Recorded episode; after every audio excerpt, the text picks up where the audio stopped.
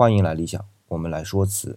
上一期节目啊，我们聊到狼窑红，它和釉里红一样，都是用铜作为成色剂的。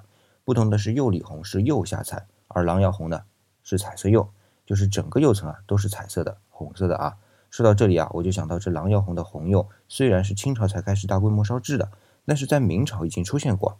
比如说啊，祭红，比较多的文献把祭红的祭写成是雨字头下面一个齐备的齐，也有写成祭祀的祭的。也有写成积红，就是积累的积；宝石红、鲜红，就是鲜红颜色的鲜红；还有就是醉红，喝醉酒了醉啊。它是皇家用的瓷器。从文献中我们看到啊，明朝有明文规定，祭红只能用作皇家，民窑不得烧制，不得流传至民间。一旦发现呢，就要杀头。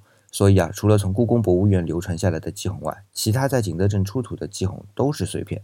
当然啊，一方面说明专制统治下的皇权的残暴，另一方面呢，也说明这祭红对于皇家的非凡意义。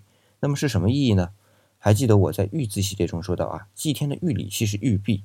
那么到了明朝啊，老朱家崇尚红色，那祭红呢，就是祭天的礼器。这也许就是雨字头的祭红写作祭祀的祭红的原因吧。